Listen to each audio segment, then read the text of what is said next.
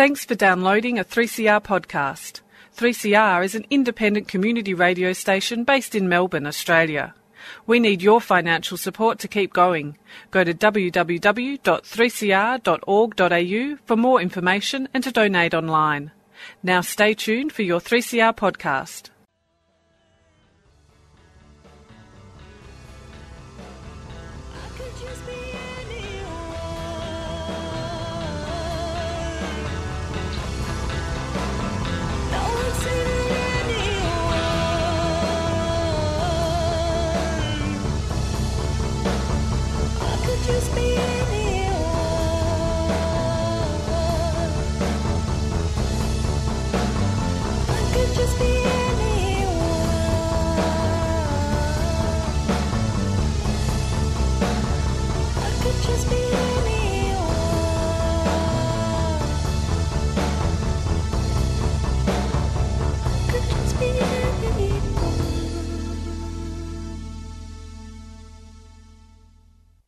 Five, four, three, two, one. You're listening to 3CR Community Radio.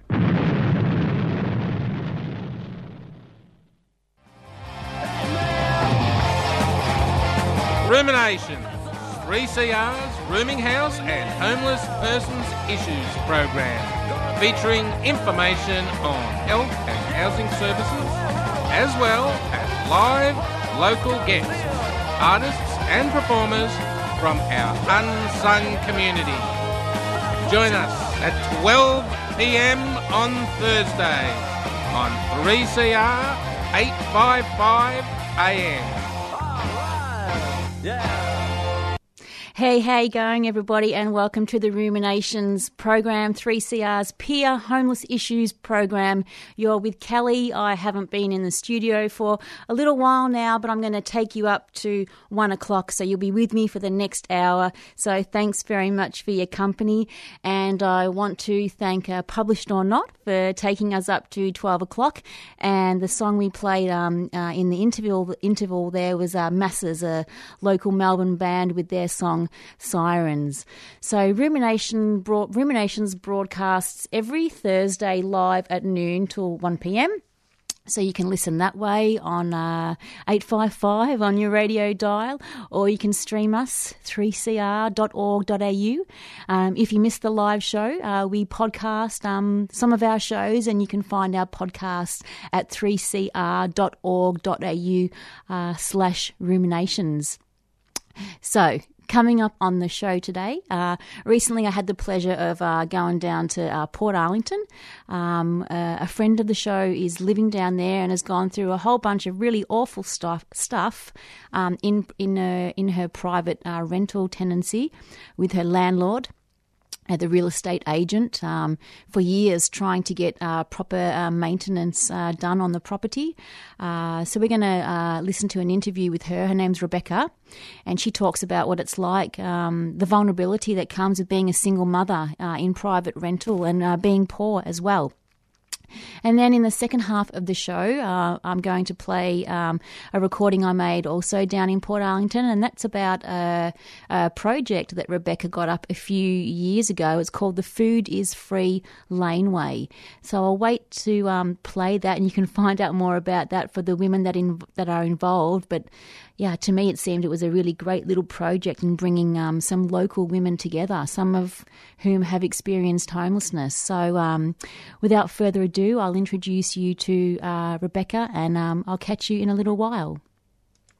Okay, well, my name's Rebecca and I'm a 47 year old single mum of four.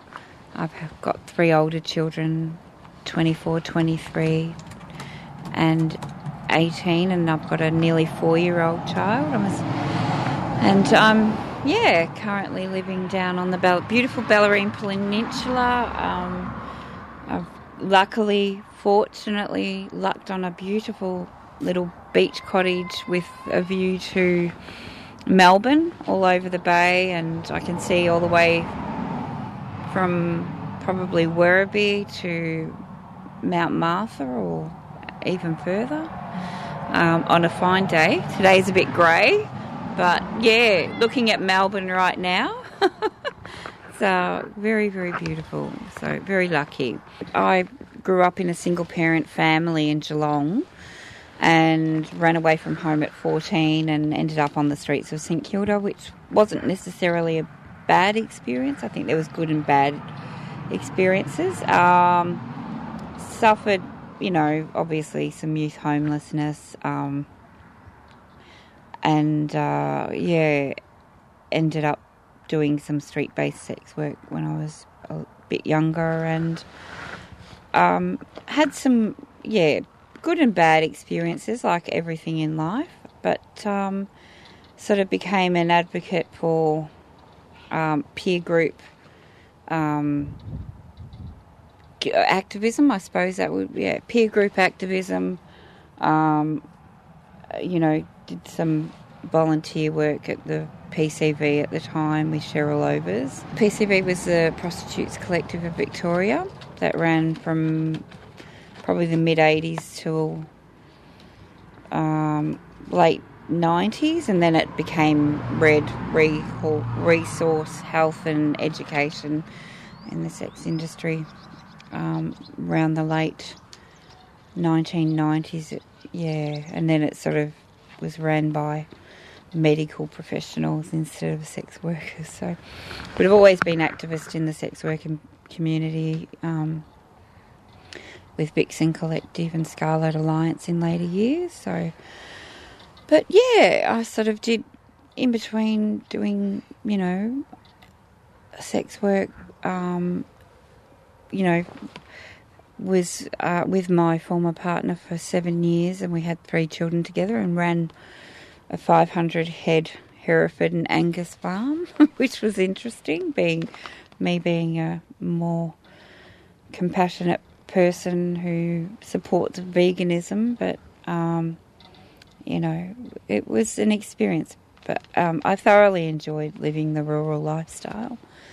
Um, you know, just but yeah, ended up. Um, it was a violent relationship, so that ended, and um, I moved back to Geelong for a couple of years, and then moved out here to the Bellarine Peninsula in 2003, and have been here for well 16 years now. I thought it was 15 years, but 16 years now, and um, lived at my former property for 12 years and um, sort of being a single mum, I think you are very aware of housing stability, um, wanting to make sure there's always somewhere for your kids to call home.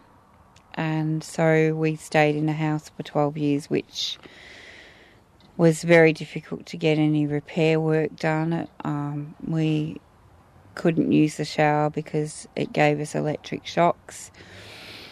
Um, we had plumbers attend to that over the at various stages over the years, but I, I kept saying to the rental, uh, the real estate, it was an electrical issue, not a plumbing issue. Um, but it was never rectified. We also had our reverse cycle heating um, aircon decide to kaput during a, an electric storm, and that was our only source of heating. So we had to go and buy space heaters, which meant our electricity bills were eighteen hundred dollars over winter. Um, uh, the house constantly leaked via taps or via the toilet, either through the cistern or um, through the pipes that went out to the sewerage. And over f- five years, we had that problem, and it was never rectified, despite the plumber often telling the real estate that it needed the toilet needed replacing. Um, Why was it never n- never rectified, um, Rebecca? Well, I was basically told that if I took my landlord to court, then they would um, have to tell future landlords that I had taken my current landlord to court. So you had this sort of heavy weight over your head that if you kicked up too much of a fuss, about things, then you would just get short shafted. And basically, when I did kick up after 12 years, when I did kick up a fuss about things be- because the house, especially in the last three years, became absolutely unlivable, and I had developed a disability. I had a back injury from when I was younger, which flared up chronically when I was pregnant with my fourth child. And um, you know, it sort of put me in a very precarious position, um, even more so. So you were kind of at the mercy of um, a slumlord and an incompetent, malevolently incompetent real estate agency that didn't seem to really care what houses, what condition the houses were in. So um, it made it very difficult. Um, I expressed many times over a number of years the continued issues with the house, and nothing was ever addressed properly. There were cracks forming in the walls, and um, you know, I was informed by a building inspector that it was probably due to the guttering leaking which was pulling under the house, and because the house was on stilts and on a on a slope, um, you you know you had the house basically sliding into the gradually sliding into the ocean.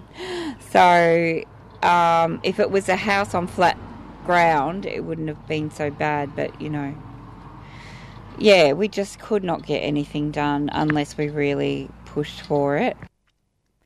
You're listening to the story of Rebecca from Portarlington talking about uh, being a single mum and uh, private rental stress on Ruminations 3CR's peer homeless issues program. So, you report these maintenance issues to the real estate agent? Yes. Yeah. And what would their response be? Um, that they would always say, I will inform the owner of the issues and get, you know, um, try and get it done. And I do have some emails from them that actually have reported some issues, but the work never got done. One stage we had a property manager, there was over the many years we had nine different property managers, and we had a, a fairly decent, at one stage we had a fairly decent property manager in um, who left in 2015 2016 actually, and um, she actually recommended the properties be delisted if the landlord wasn't going to do the maintenance required because they were da- the house was dangerous.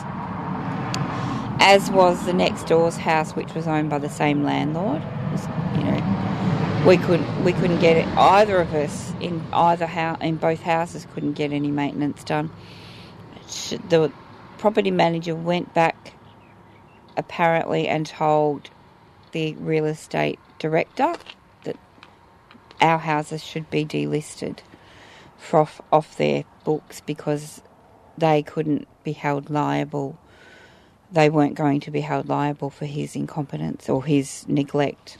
And um, I believe she, I, I've, I'm of the belief that she got the sack for suggesting that. The landlord is a very powerful businessman in Geelong and it seems to be that you can get away with anything if you have influence.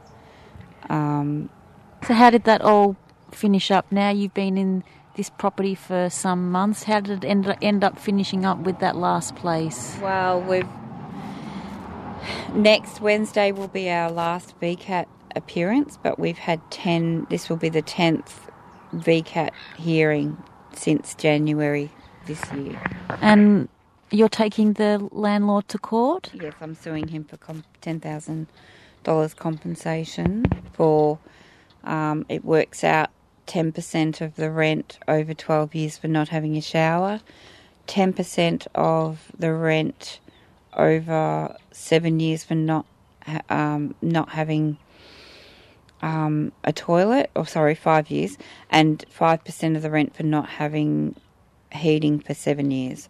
So I can't sue him for the full rent, but I can sue him a percentage of the rent per facility he was supposed to provide that wasn't properly maintained and looked after. And can you flesh out, in case anybody is wondering, uh, why why on earth you stayed there that long, putting up with those conditions? Can you flesh out Yep. why that was the case? Yeah, definitely. Well, you know, being a single parent, you're at the mercy of the market. So you're basically um, putting up with a lot of. And I tried to do as many repairs as possible. I replaced curtains, I fixed doors, I anything that wasn't um, electrical or building. I tried to fix myself. Um, because I was happy to do that. I was ha- I was paying um, market rent above market rent for probably the first four years, and then below market rent for the last eight. But you know, and I was happy to, you know, I didn't want to nag the real estate at every occasion, so I was happy to do little bit of repairs and also replacing things. But um, you know, you really feel at the mercy. Um, of market forces because you if you kick up too much of a fuss like I eventually did kick up a bit of a fuss and that's when you get told well you have to move out so I got a 120 day no fault eviction notice in November last year and um, yeah and moved out um, and uh, yeah I've been in this current house for about five months now. So, and yeah, paying a fortune in rent, but it was pretty much you know my only um, yeah opportunity as time was running out. So time sort of became of the essence. So we basically jumped he- jumped on this place here.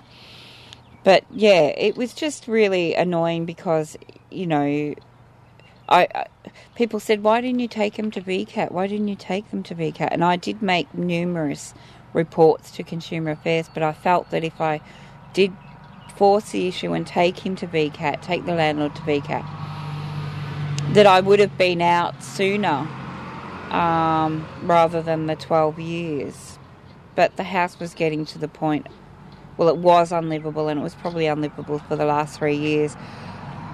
But having a disability and a young baby makes you extraordinarily vulnerable.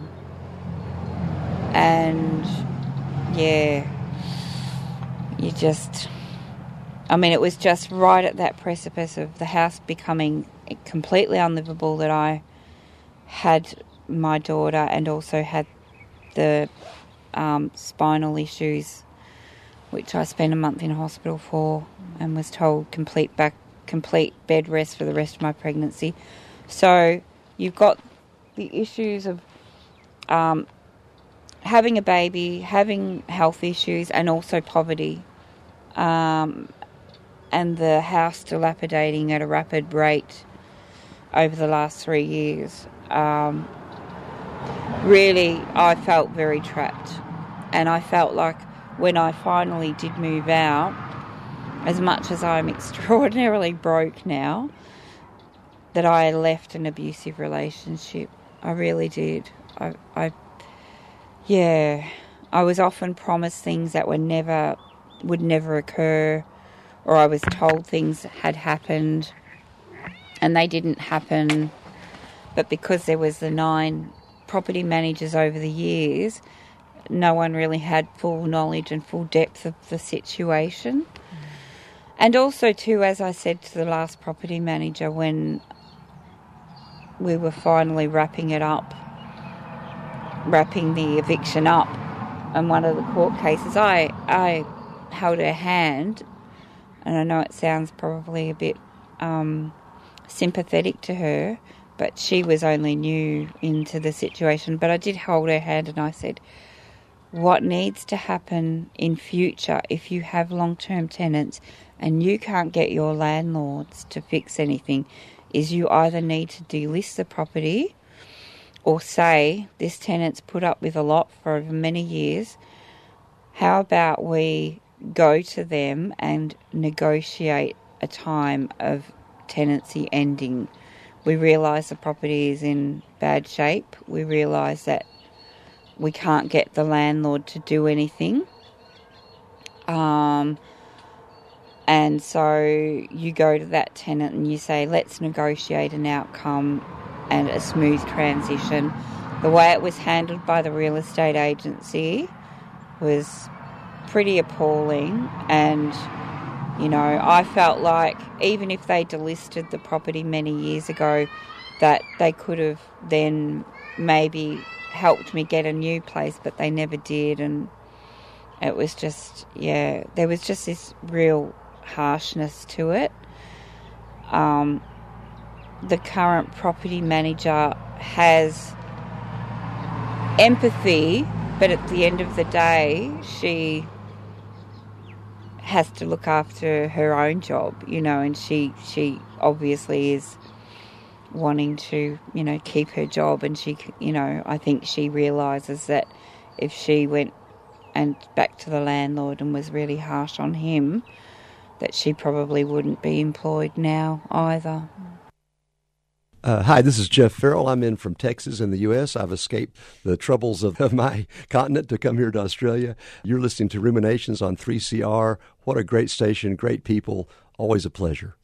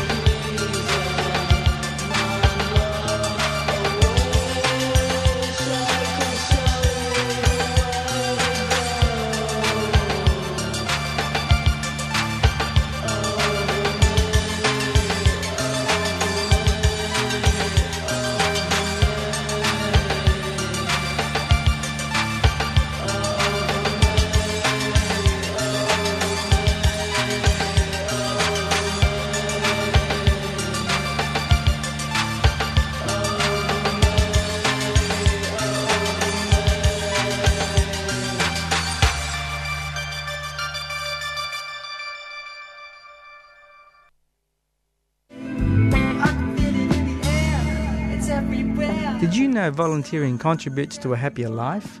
Want to know what you can do to make a difference in your local community of Whittlesea?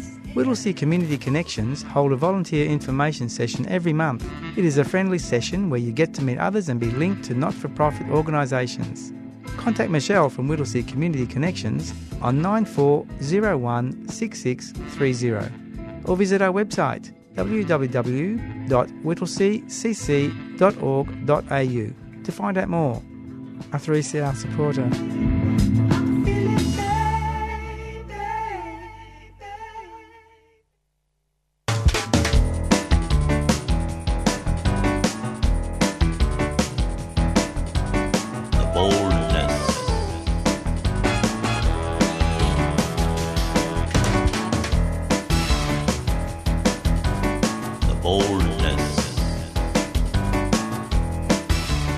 The Boldness, campaigning for human rights for people with disabilities. Join us every third Wednesday of the month at 6pm on 3CR.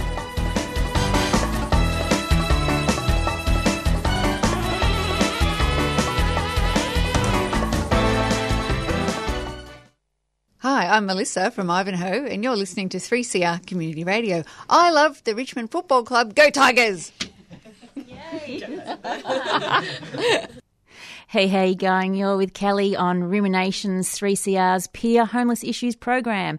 And we've been listening to Rebecca from Portarlington talking about her really rather disastrous time uh, in private rent uh, with a slumlord and how she felt it was like being in an abusive relationship. Um, really terrible stuff, but we're really stoked um, that Rebecca uh, spoke to the program and is uh, was happy to share her story. So um, uh, we'll uh, go back to there and listen to um, uh, the rest of Rebecca's story. Uh, how hopeful are you um, in getting a win with the case? I'm pretty hopeful. I'm, I'm at the stage because it's dragged on for so long that I just want it to end. Um, you know, I've made, I, I've got some plans in my head if the case does go against me. I don't think it will, but of the on the off chance that it does go against me, um, that, you know, I will just, you know, have to buckle up and pay compensation to them for, you know, what they're claiming to be damages and whatever, which is just ridiculous. They've basically tried to negate my compensation claim by getting expensive um, quotes from cleaners and expensive, ridiculously expensive quotes from, um, you know, various tradespeople to fix the house up when I know that they're not going to fix the house up for a start. They're going to leave it empty. And secondly, to try to get money off me when the work hasn't been done.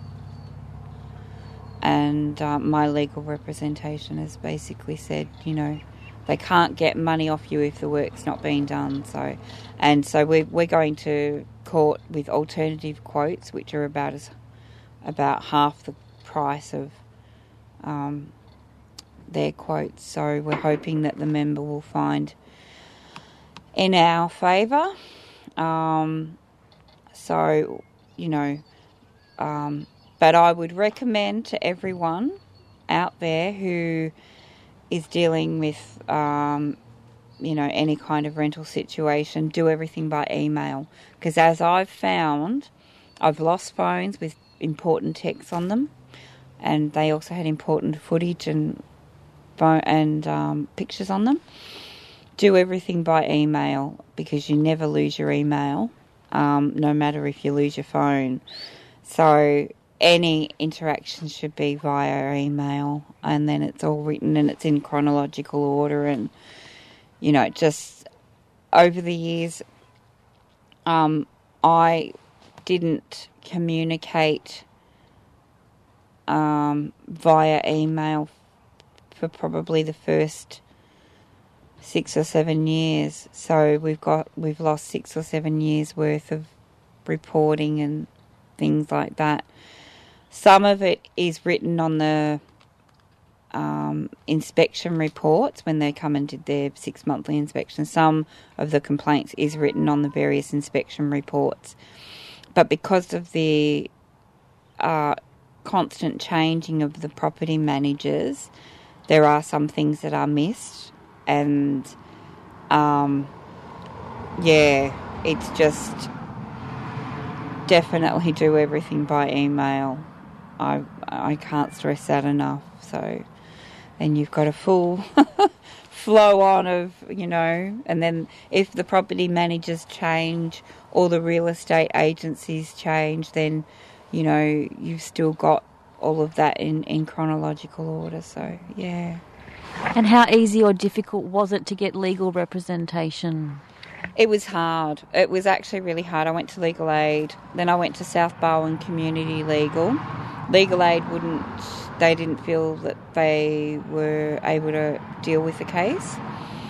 Then uh, South Barwon Community Legal basically, um, they they said that they only represent public housing tenants.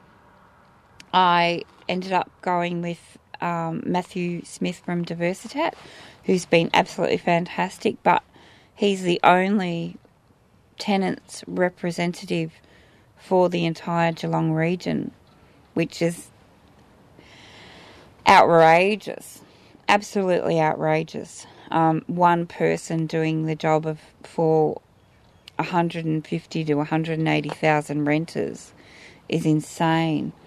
Um, he's really inundated, and but he's very knowledgeable and and um, very determined to you know get good outcomes for tenants, but at the same time, he's limited by the fact that he has a lot of people he has to deal with.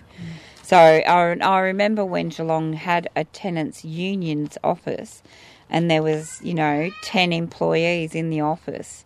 That you know there was a good five or six advocates and all their administration stuff, and a good five or six um, tenancy advocates, and maybe three or four um, admin staff to support them. And it used to be on Pakington Street, and it was, you know, sort of, yeah, in the um, late 80s to late 90s that. And I just feel like people are being let down by the system. The system is failing them. I have found that with the members of VCAT, they have been relatively empathetic. Um, I have seen them make some stern recommendations to the real estate property manager, um, and and sort of, um, I suppose, rebuff what they've tried to sort of say or or do. Um, so that's been that's been good. So we're just fingers crossed that it the planets aligned on Wednesday that when it works out. You know, so at the end of the day, I just wanted, I always just wanted a safe home to live in, and and I'm I am really sad that the house that I was in, which I loved and is, you know, I've le- I've had to leave it, and that people see that house as being just a financial asset, whereas it was our haven, and it was a beautifully built house, and just makes me really sad. I feel sad for the house, you know. So yeah. I'm lucky in ways because I'm reasonably well known in the community for doing lots of community work. Um, that I have been offered permanent rentals. If I wasn't well known in the community for doing that work, then I would be pretty much out at sea. I'd be in trouble. And I'm very, very fortunate that I live in a beautiful community where people care about each other. And if you put your hand up, they're not judging you. They say they come together and they support you and they help you. So basically, I'm very, um, I'm very, very lucky because, um, you know, people often feel ashamed when they feel like they've they've had a failure with their housing or there's I've had a lot of people come to me that have become homeless through no fault of their own and I hear their stories through what I do in the community and they've become homeless through no fault of their own, and they feel and they they don't feel like they can go out and say, "Hey, I need a place to live," because of the stigma attached to poverty and to perhaps living on the margins because, um, you know, I'm, I'm just very fortunate to be able to have had that connection with those people where I can help in some kind of way. And then when I've needed help, that's been repaid. Um, and, uh, you know, community is everything. And where I live is a just, you know, the community is golden you know, and I don't ever want to move away from here. I will be sad if I ever have to, you know, and I, we, we currently are, you know, very aware that there are probably gentrifiers knocking on the door of this little beautiful hamlet that we live in, but um, we're very fortunate that we've got a lot of activists and passionate people in our town who will try and resist it as much as possible um, and make sure that the vulnerable are being cared for.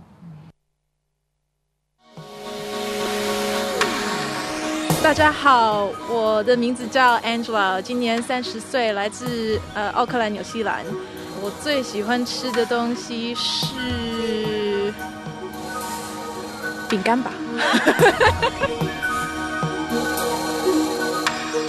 My name's Angela, I'm 30, I come from Auckland, New Zealand, and my favourite food, maybe cookies. oh, excellent decision.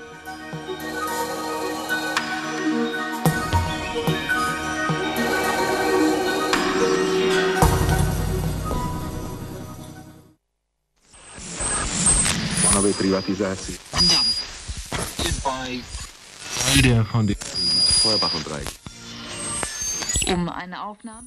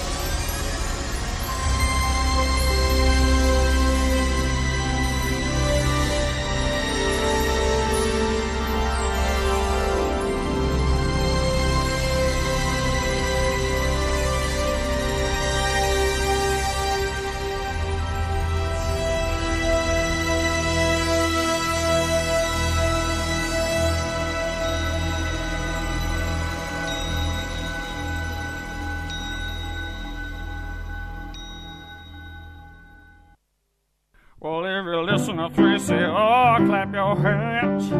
If you listen to 3CR, clap your hands. If you listen to 3CR, let sure know where you are. If you listen to 3CR, clap your hands. If you listen to 3CR, clap your hands. If you listen to 3CR, clap your hands. Well, check out the happening vibe. They're gonna up and subscribe. If you listen to 3CR, flap your ears. What? Who the hell's that? Flap your ears. What you talking about? I ain't no elephant. Get out of here. This is handmade radio. Flap your ears. Get out. Get the hell out of here now. Flap it, flap it, flap it, flap it. Even know who that is. My name's Bradley Garrett. I'm a cultural geographer at the University of Sydney, and you're listening to Ruminations on 3CR. Hey, you're with Kelly on Ruminations 3CR's Peer Homeless Issues program. Thanks very much for your company up to now. I hope you're really enjoying the show today. We've got some sounds from Portarlington, and I've got another one coming up. And this is a, a recording I made out on the um, uh, sitting out on the cafe on the main street of uh, Portarlington with a a few really great women who are involved in a, a little project down there. Rebecca, that we've been uh, listening to so far, got this project up and going a few years ago, the Food is Free Laneway. Um, but I'll let the ladies do the talking. She's happy now. Well, here we are in, uh, would you say, picturesque Portarlington? Divine Port Arlington. Divine Portarlington. Um, here on a wintry uh, August day um, on a weekend, and um, I'm here with three awesome women um, Rebecca, Nicole, and Karen. Karen, sorry, Karen, um, who've got a little project going um, in Portarlington, and uh, I've come to speak to them about it. Who would like to introduce it? Hi, my name is Rebecca, and I originally started the is Free Laneway project uh, in December of 20, 2018, I think it was. We've been going for about 18 months.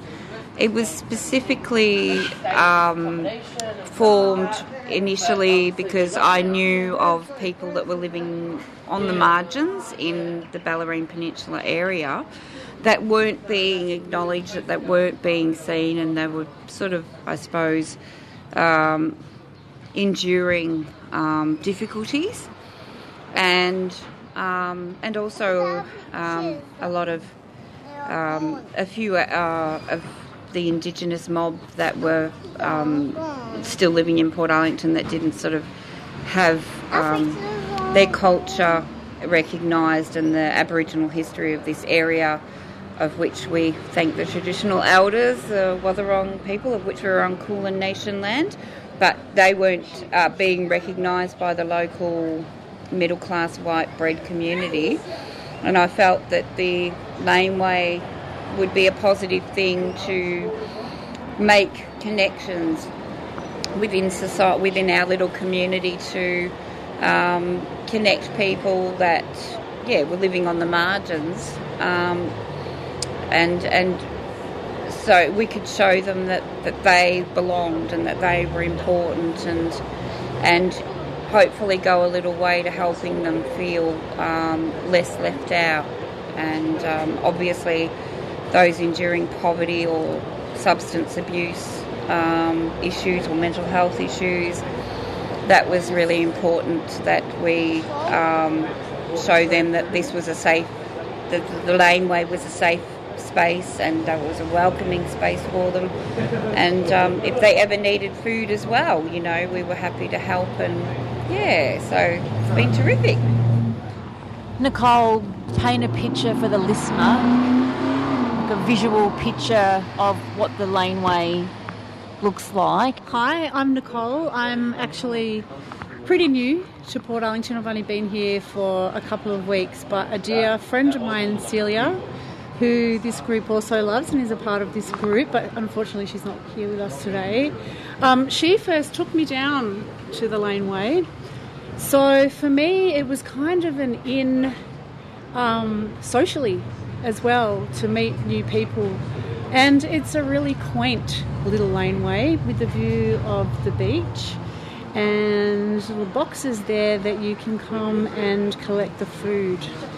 So it's a gathering place, really. So is it like a laneway, um, like a concrete laneway next to a shop or something? It's actually next to a house.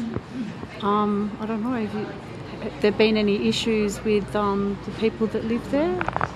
Let's not bring that up. Let's not bring that up. Delete that. well, yeah, we, No, no, don't let me. Don't Is introduce it important to talk about that? Like, is it oh. important to talk Oh, about? we've, we've had resistance. We've had resistance from not many locals, but but we've had resistance from a, a couple of locals, and and that's that comes with the territory when you're sort of, I suppose, doing something that people who live in a capitalist society don't quite understand. All they know is uh, what's theirs, and and and you know they don't quite understand what um, what what that connection means with in regards to um, offering free food and how it connects people and and and that's understandable because they don't you know I come from a very radical sort of background and I don't expect everyone to understand that because in mainstream society we do have this idea of um, you know that you buy things. You don't and and you know you, you give this money over to to corporations you know when you buy food. Um, so this idea of giving away free food was just uh, in having a, a space for everyone to be and for everyone to feel welcome no matter what their circumstances was something we're so used to society being divided and and into little groups and it was not something that people could that came that we're used to capitalism and, and small country towns were used to understanding. So that's been a challenge but that's okay. That's okay you know it's it's on the minority. It's been widely embraced majorly and we have a third of Portarlington's population in our group which is I think population of Portarlington's 3,600 and we have 1,200 people in our group which has been tremendous. So there is a very radical um, current that goes through Portarlington comes across as a very white bread society and to an extent it is but there's also a very strong radical activist progressive undercurrent um, to this town which is terrific Do you know what So- I have to say? From my when I first went there, I felt the love in the laneway. Yeah. Because I was, I mean, I know I was there with Celia. Yeah. And she knew you all, but everyone g- ran up to me and gave me hugs and made me feel really welcome. it's an unconditional love. I think that's what I've really wanted to, I suppose, keep it that pure, unconditional love. Doesn't matter if you know where you come from, who you are, what you've endured. You're safe. You're welcome, and and um, yeah, we embrace you. That's important. Um, So- what, Karen? What's your involvement been in the laneway? I, ca I ran away from Melbourne in 2015 and, um, and came to live here. I lived in Maribyrnong and for quite, oh, maybe over a year I was quite isolated down here. I sort of went to work four days a week on the train and did sort of 13 hour days so I wasn't, had no energy for much. But then I joined a few groups on, actually Facebook connected me through groups, so Free Staff and Ba- and the, there was a couple of other groups on Bellarine, and I found um, Food is Free Laneway, and I, because I'm a passionate gardener, I connected with the group, and it's been fabulous, and it has been a social outlet for me. I've met some gorgeous women, and we, you know, we have absolute laughs, and that, I think having someone to laugh with is so important. And when you feel, when you've been feeling isolated, I think that's the most important thing. And as a gardener, do you bring stuff there, or do you do you get stuff? I take away and I I um I don- donate as well. And what I love too, there's a, a community that people people will make preserves and things, and I'll leave. They won't just leave veggies. They'll leave um, beautiful um, tomato chutneys and things, and which is and people, someone left kombucha. I was going to say, I bottles saw of kombucha, on this the week. Facebook page the other day. Because you Yeah, you know, beautiful Mary, the nun from she's a, a nun from Werribee. She has a, uh, a holiday cabin down here, and she brings um, you know her zucchini chutneys and her apricot jams, and and just you know out of the goodness of her heart, she'll often take you know, uh, maybe zucchinis or whatever is in season from the laneway, and she'll bring back the made produce and give it away, like just you know, and um, oh, what was it? Uh, Mar- Marissa, Marissa Portelli. She was incredible. She used to take these, you know, beautiful tomatoes, lots of tomatoes away, and bring back these bottles of passata. And she used to, she introduced us to this the most amazing, because I'm not Italian, but this most amazing Italian tradition of making passata and how it's a family event. Everyone gets involved in making passata over, um, you know, sort of autumn once all the all the fruit from the tomato vines has been picked and and how they sort of preserve it and give it away to all their family members and, and neighbours and and there's this really strong tradition with making passata with Italian families, which we and the nonnas that come, the beautiful Maltese and, and Italian and Greek nonnas that come, and they say to me, "Don't don't throw away anything because we can cut when when food goes soft." And and they smack one of them smacked my hand and said, "Don't you throw that away? It's still." Still, you know, we just cut that off, and you know, and they'll they, they don't waste a thing. It's so it's about food waste as well. You know, preventing food waste. We also have um, dumpster divers. They'll come. Yeah, Yeah, the Freegan population in, in Yeah, I was impressed that the um, the dumpster divers were sharing with the Food is Free laneway. So often you get packets of food that are sitting, you know, and we all find out about it because of the Facebook page, which, which Beck was talking about before. But um, I've never, I've, yeah, I've never come across Facebook page, uh, not Facebook, excuse me, dumpster divers. So I've, I've heard about it, and I've, I've, you know, I've not been in a position myself to have to do it, but I, there's so much waste out there. Yeah. And it seems that I'm not going to say the brand. It starts with A, but they leave their bins open, and it's um, there's a lot of food that's gets um, brought from them. Yeah, absolutely. And, Yeah. and just, you know, we, we probably have, once a month, we have a good dumpster dive drop. Um, someone from around here, they shall remain anonymous, um, goes and dumpster dives and gets heaps and will obviously share their excess. We also have a friend, an anarchist gardener from Batesford friend. He's a friend of the Laneway, Bill. He's, he plants food plants wherever he can, and he will often travel all the way from across the other side of Geelong by bus with his dog, and he will bring us seeds and little seedlings and uh, our the the fig tree cuttings that he did. And you know he gets really excited and animated when we see him at the laneway. And he's, "What you're doing is revolutionary!" And he's wonderful. He's like an old hippie from the '70s. He's fantastic and uh, you know he just he's just thinks it's wonderful. And oh, we think he's wonderful. I mean travelling you know nearly an hour away to drop the generosity and the love that he wants to share is, is and we have people coming from the other side of melbourne who might holiday down here in portarlington and come across the laneway and go wow you know this is amazing. And you know, we're, we're all up for encouraging other people to start their own laneways as well, or little food stands, or sharing, because food has a connect, an ability to connect people. It's it's it's amazing, you know. Um, with Food Not Bombs, for example, and how they were um, doing the, their food cook-ups, um, you know, and, and connecting people that just sort of came along and and now we've sort of, I suppose, since the laneway started, we've had lots of different projects. First, there was the little free book library that started.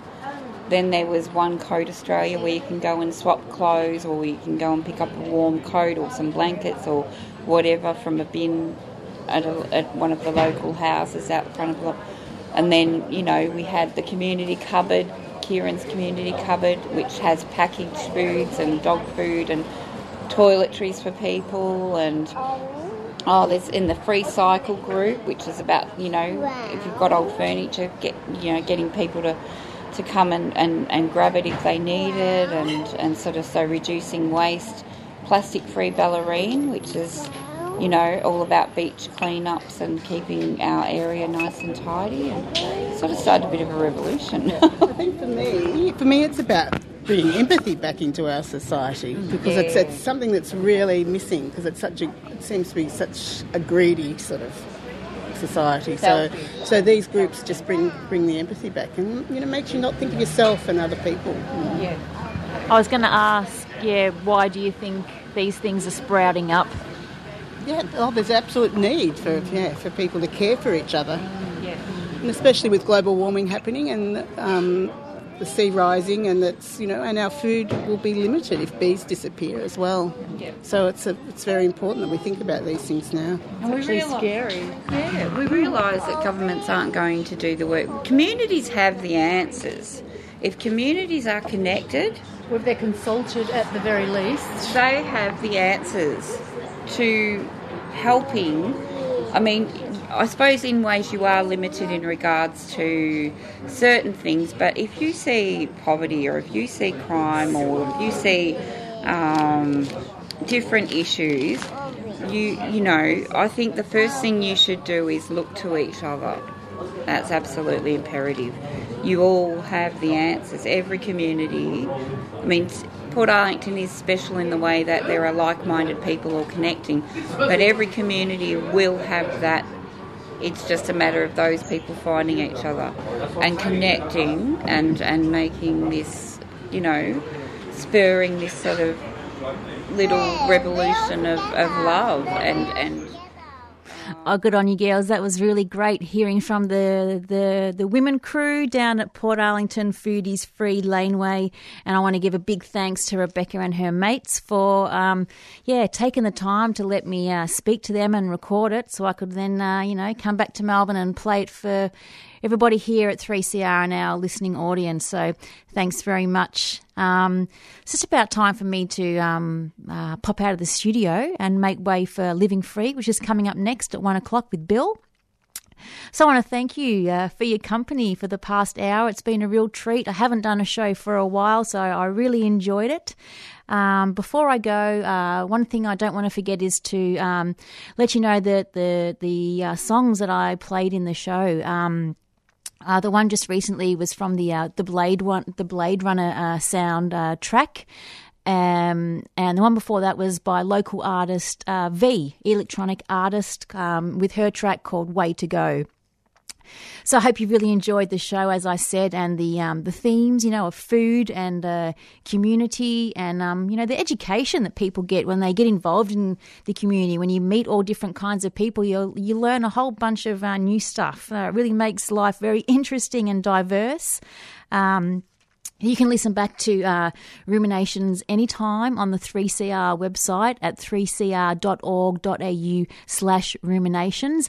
And on that page, you can also find our podcast. So I will bid you uh, adieu and um, see you next time on the Ruminations program. And I hope you have a really top day, and I'll see you later.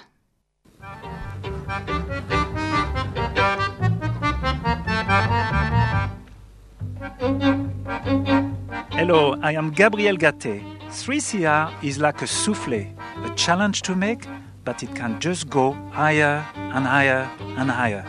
Support 3CR.